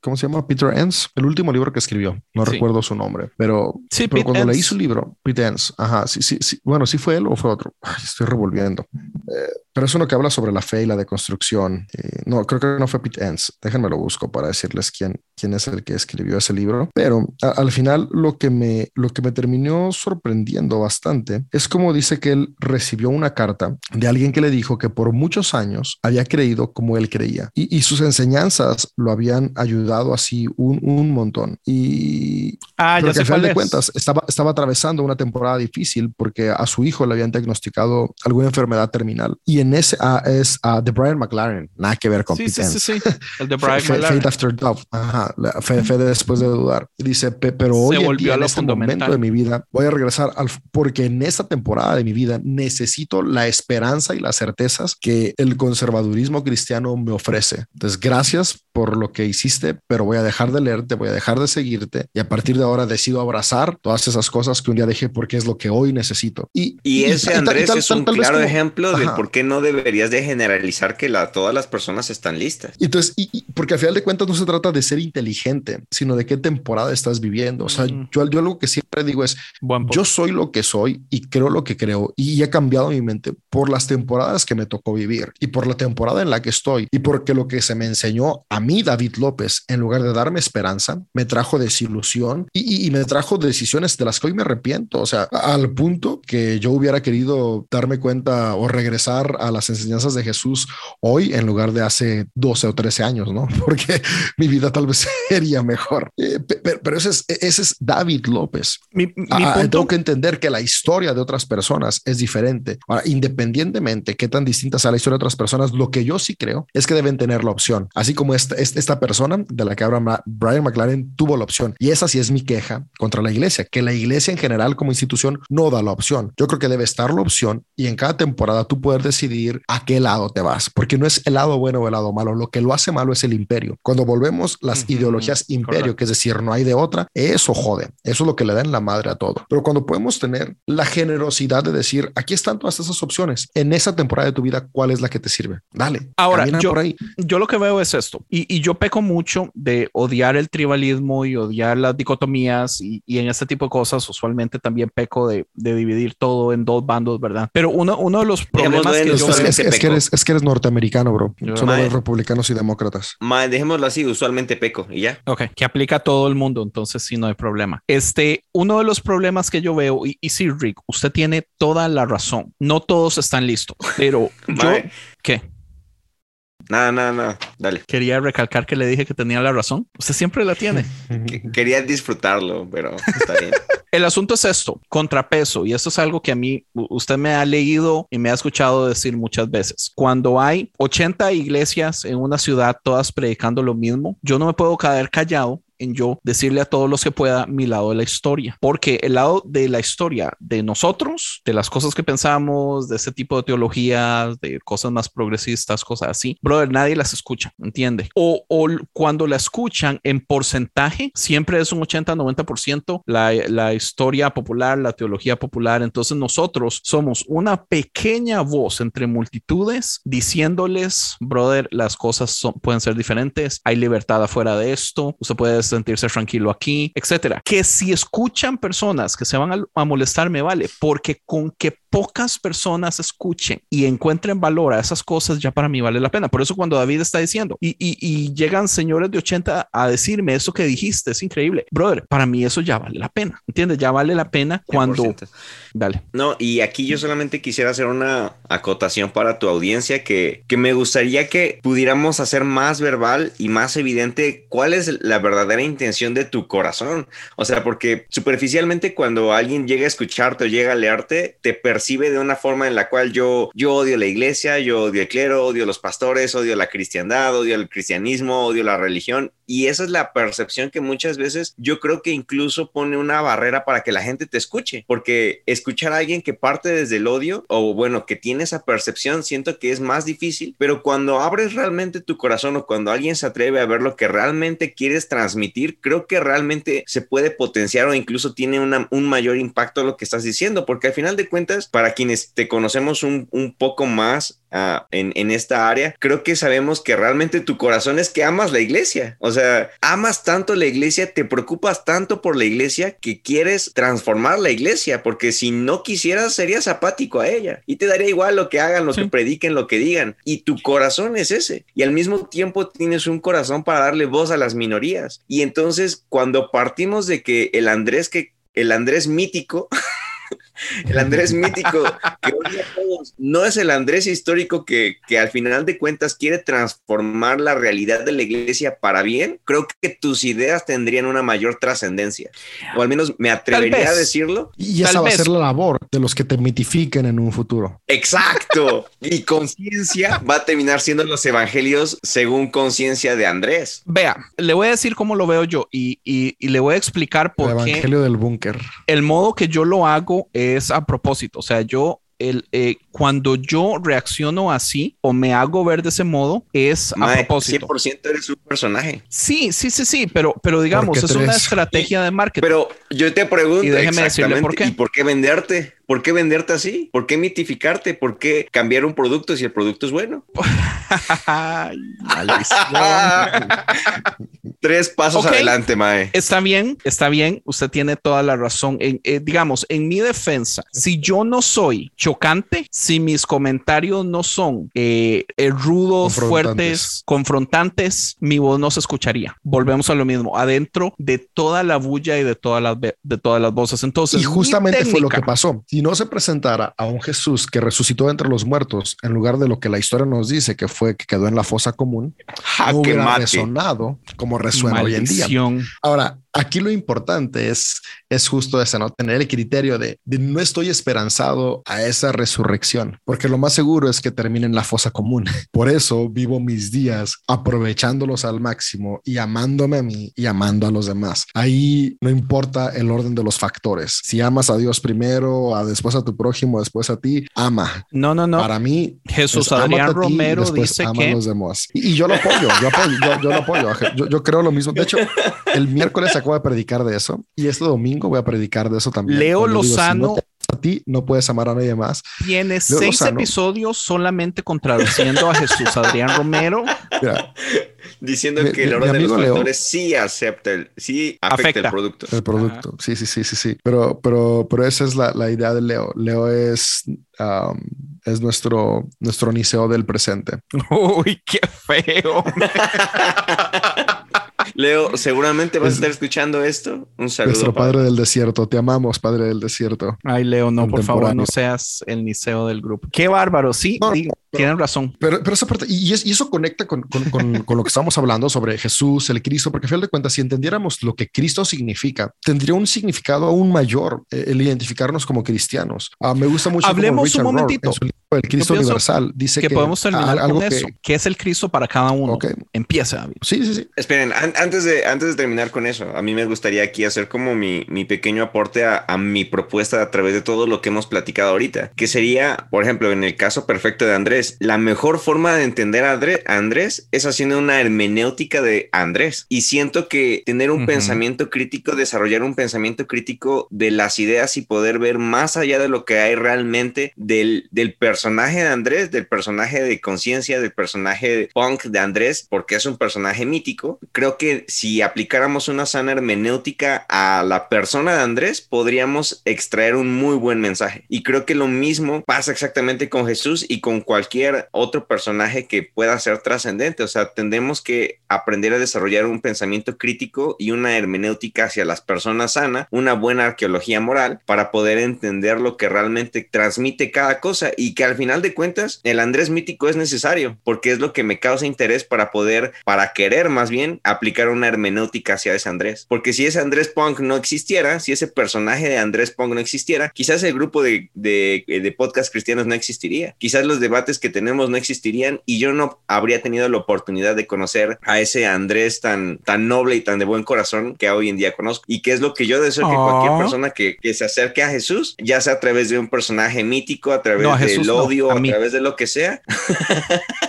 pueda llevarse el mensaje hermenéutico sano de la persona de Jesús. No todos somos Ya. inteligentes en, el, en cosas de cristianismo. Explíquenos un toquecito qué significa hermenéutica entonces, en palabras así de, de mortales. Mae, ¿por qué, por qué tengo que explicarlo si hace cinco minutos dijiste que todas las personas somos inteligentes y deberíamos de hablarle así a todos? Esta va a ser la última vez que voy a invitar a Rick, que quede claro.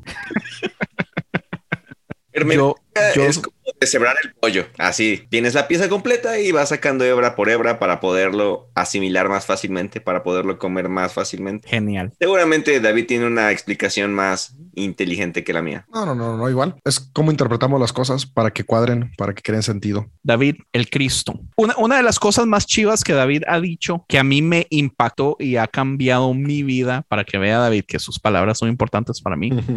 David dijo, Jesús es el Cristo, pero el Cristo no se limita a Jesús. Y eso me, me explotó la cabeza como por 48 horas seguidas. man. Sí, y, y justamente ahí va, ¿no? Mi, mi, mi perspectiva de lo que es el Cristo y, que nos podría ayudar a, comprenderlo diferente. Richard Rohr, en su libro El Cristo Universal, que lo recomiendo bastante, eh, dice cómo, cómo realmente los seres humanos eh, al menos en los últimos siglos, hemos visto la palabra Cristo como si fuera el apellido de Jesús, ¿no?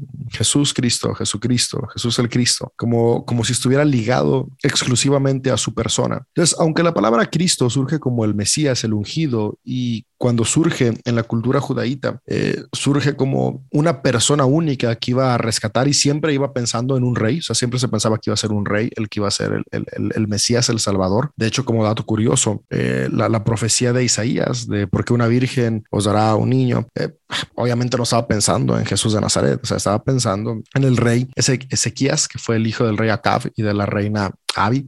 En, en, eso estaba pensando el primer Isaías, que es el que hace ese, ese poema, eh, porque siempre se estaba pensando en un rey, pero, pero, va evolucionando, ¿no? Y las palabras van cambiando conforme pasa el tiempo. Por ejemplo, en español, eh, la palabra jamás, eh, hace, no sé, en el siglo XV, XVI, significaba por siempre. Por eso hay un dicho que dice por siempre jamás, que puede sonar como un, así como contradictorio, pero la realidad es que en el siglo XV, en castellano, jamás significaba siempre. Es decir, por siempre jamás, era como decir por siempre y siempre. Pero hoy en día la palabra jamás significa nunca. y estamos hablando de, un cambio de, cientos de años, ¿no? 200 años.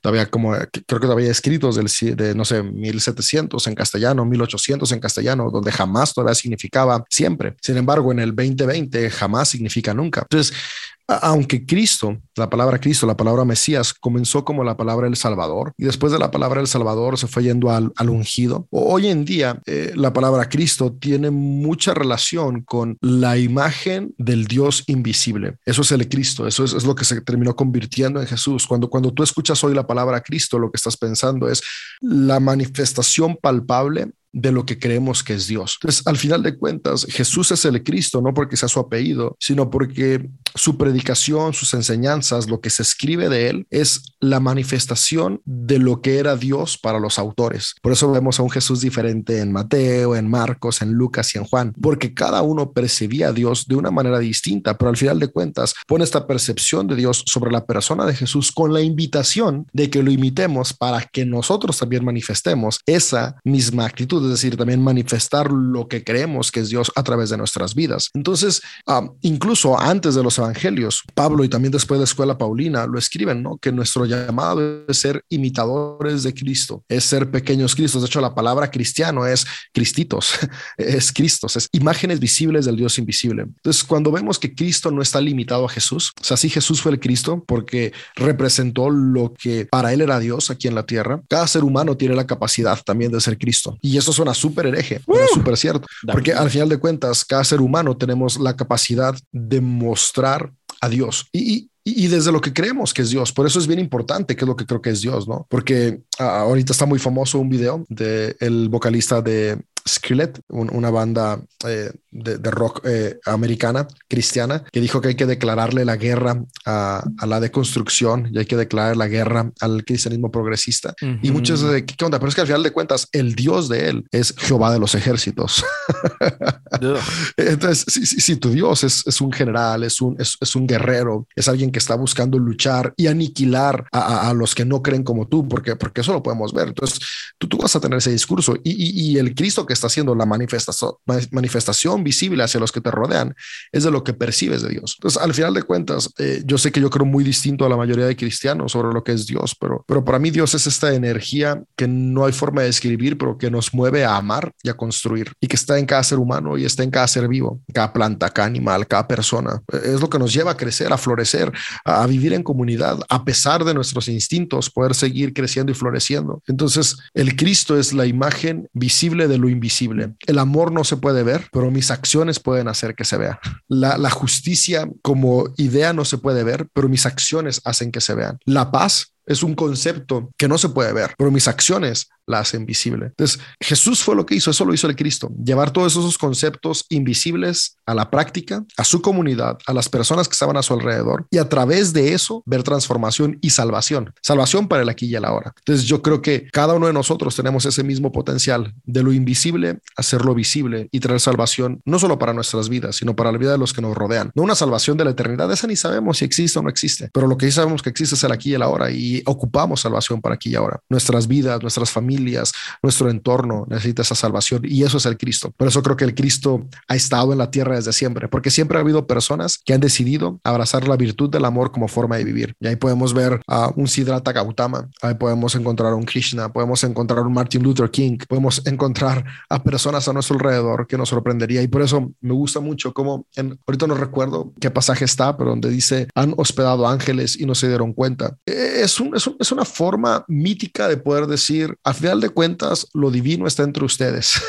no, está más allá. O sea, al final de cuentas, ¿por, porque el Dios se manifestó a la humanidad en un ser humano que nació en un pesebre? Porque los escritores de estos libros querían presentarnos a un Dios con el que podemos identificarnos. Entonces, dejar de buscar al Cristo en el más allá y darnos cuenta que está dentro de nosotros, que es esa capacidad de vivir mostrando amor, justicia y paz a nuestro alrededor. Qué mierda. Eh, fue culpa mía por poner a David primero, ¿verdad? Para la próxima, que sea el que termine, porque ¿cómo putas vamos a...? Mae, yo te lo dije. O sea, sí, termina de hablar David y ya, o sea, ¿qué dices? Se acaba y punto, se acaba el episodio y ya. O sea, no dices más, dices gracias, gracias por Rick, escucharnos. ¿Quiere intentarlo, por lo menos? No sé. Claro, claro, solamente, claro. solamente me gustaría decir que um, no, no tengo idea de qué decir. O sea, cualquier cosa que diga es como repetir algo que ya dijo David, porque creo muy similar a lo que él dijo. Entonces, lo que me gustaría solamente aportar sería que, o sea, sería que el Cristo, sería que el Cristo sí, no es como, o sea, no es una persona, sino es como una,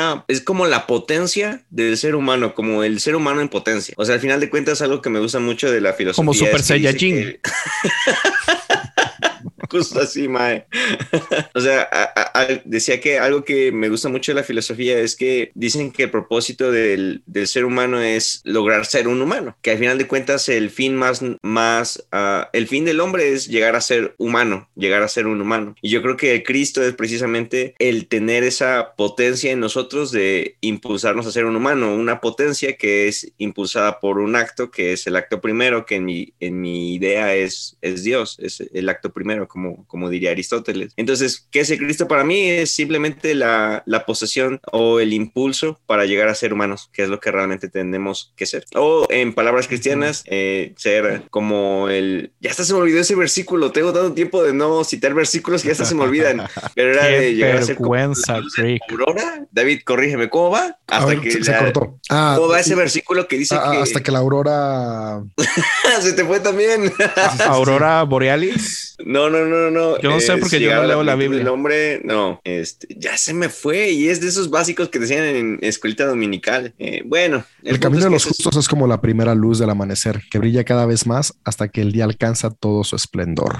Justo eso es, ese es el Cristo. Ok. Hay, hay algo interesante Proverbios. del Cristo que, que a mí me gusta creer que no tengo absolutamente nada de bases filosóficas o teológicas. Es el hecho de que yo creo que usted, volvemos a lo mismo, ¿verdad? Lo que dijo David, todo lo que dijo David, pero adheriéndole es el hecho de que hay cosas que pueden hacerlo a usted entrar como en, en versión Cristo, como que hay acciones en el momento que usted hace un bien, en el momento que usted deja algo suyo para darle a otra persona. Eh, yo sí creo que han, han habido personas que han estado en, en extensiones de su tiempo, en, su vida en la tierra, siendo eh, parte del Cristo, pero yo siento que todos nosotros, usted, yo, David, estamos en capacidad de hacerlo cada vez que somos motivados por el bien, hacer algo eh, para otras personas. Entonces eso me motiva mucho a, a ser parte de esa conexión, aunque sea mítica, aunque sea algo en mi mente, me motiva a hacer la mejor versión de lo que yo podría ser, porque yo quiero ayudar a expandir este reino donde, eh, o sea, ser parte del reino es, es ser parte de Cristo. Pero ya, ya no sé qué más, más o sea, es, es tan extraño, es tan Cerrar. raro. Sí, Ah, podemos cerrar confundiendo a las personas que nos escuchan diciendo que creemos, los tres que estamos aquí hablando, que el Espíritu de Cristo no es Dios. Bye, cerramos. Namaste. Oiga, no, Rick, háblenos un poquito de su podcast, eh, por qué el cambio, por qué el récord, eh, a qué viene esta inspiración del nuevo formato y todo esto, Mae, eh, y ya cerramos. Ok, ok, ok, muy bien. Em, pues ah, no sé ni por dónde empezar. Pues regresé, regresé. El, el Búnker regresó, es mi podcast, así se llama. Si alguien gusta escucharlo, se llama El Búnker. Pueden encontrarlo en su plataforma favorita. Ah, tengo como unos 80 episodios más o menos. Los primeros 60 son en, en, en, un formato más como de, de, monólogo y luego de pronto me di cuenta que ya había demasiados podcasts en formato de monólogo y entonces dije, ah, vamos a ver qué, qué, se me ocurre y entonces me di cuenta que un, un, hábito que yo había abandonado hace mucho tiempo era el de como escribir un diario. Yo, a mí me, ha gustado mucho tiempo como tener diarios y cosas así. Entonces, ah, pues empecé como a, formar, a formular esa idea en, mi cabeza de cómo sería si, si mi diario lo hablara. O sea, y al final de cuentas es hablar conmigo mismo. En el diario es así como de me sentí así, pensé esto, llegué a estas conclusiones, hice esto y dije, ¿cómo sería si mi diario fuera un diario a través de, de notas de voz? Entonces ahí también nació el nombre de, de Record, que es una grabación de voz. Incluso la imagen de la portada es como una grabadora de voz grabadora y una mano sosteniéndolo, haciendo, haciendo como, sí, como haciendo alusión a que al final de cuentas son pensamientos que yo grabaría en primera persona, que yo me estaría hablando a mí mismo si fuera como un diario a través de, de notas de voz. Este es el nuevo formato. Ah, creo que a la mayoría de las personas no les gusta porque... ¿En serio? Hay muy, muy... Sí, de verdad. Porque no sé, no sé por qué, pero... O sea, puedo verlo en, en comentarios, en plays, en, en, compartir, en todo eso. O sea, como que uno ve la reacción de, de su, de su gente, de su nicho, de, de las personas que lo escuchan a través de eso. No es la única forma en la cual como que podemos tener un diálogo con, con la audiencia y pues he visto muy poca, así, muy poca uh, reacción, muy poco, no sé la palabra, sí, muy poco mm, retribución por parte de mi audiencia con este formato, pero la, no la, el motivo por el cual lo sigo haciendo así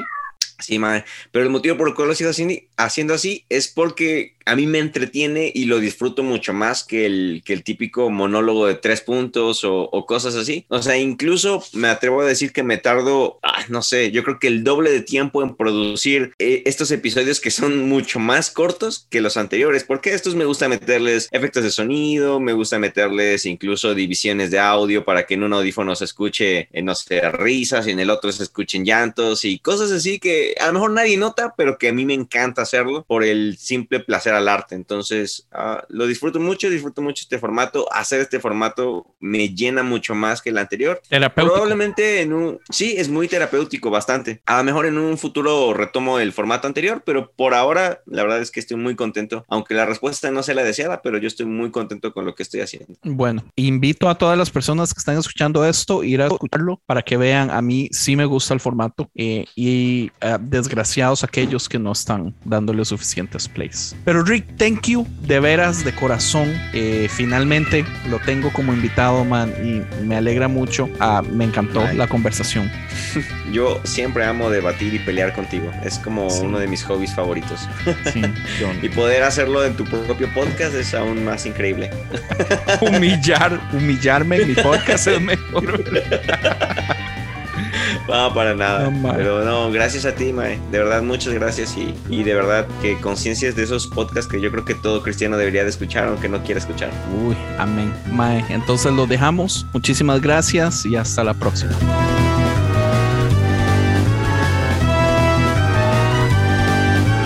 Visítanos a esta dirección www.concienciamedia.com